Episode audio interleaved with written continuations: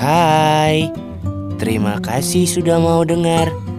Kalian boleh panggil aku esok atau sayang. Ups.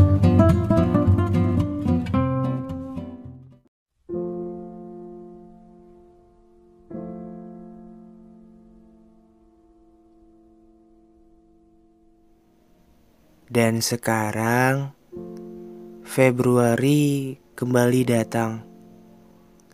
Sebentar lagi kita sama-sama memperingati hari lahirnya hubungan itu.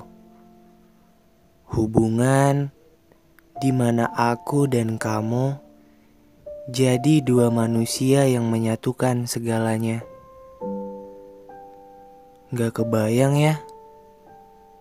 Bagaimana rasanya aku yang kemudian kehilangan semua itu?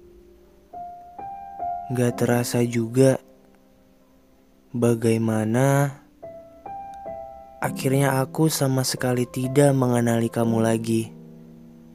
Atau kamu yang udah lupa sama aku.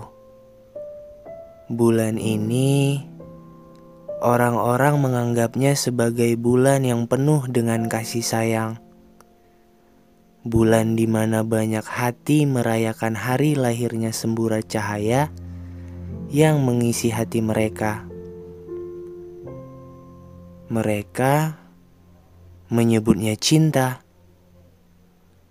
Bulan yang setiap tahun selalu dirindukan. Selalu jadi tempat seseorang untuk berharap.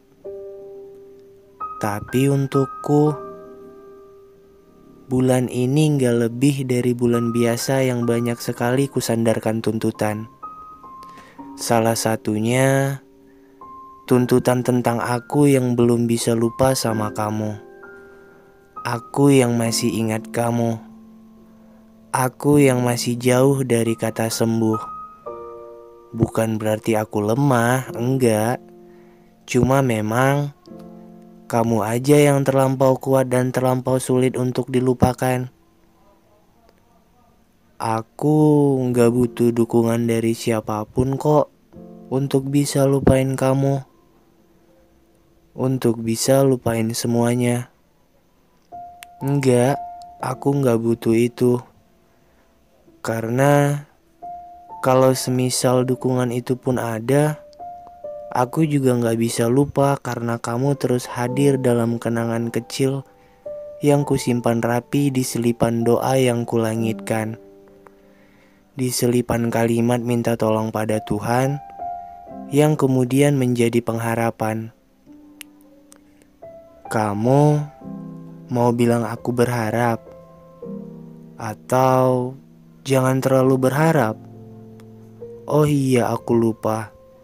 Kamu nggak tahu ya gimana rasanya berharap sama sesuatu yang abu-abu.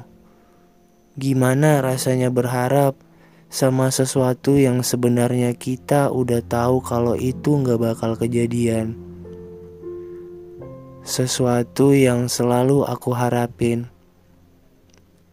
Sesuatu yang menjadi alasan Kenapa sampai sekarang aku masih terus menatap langit?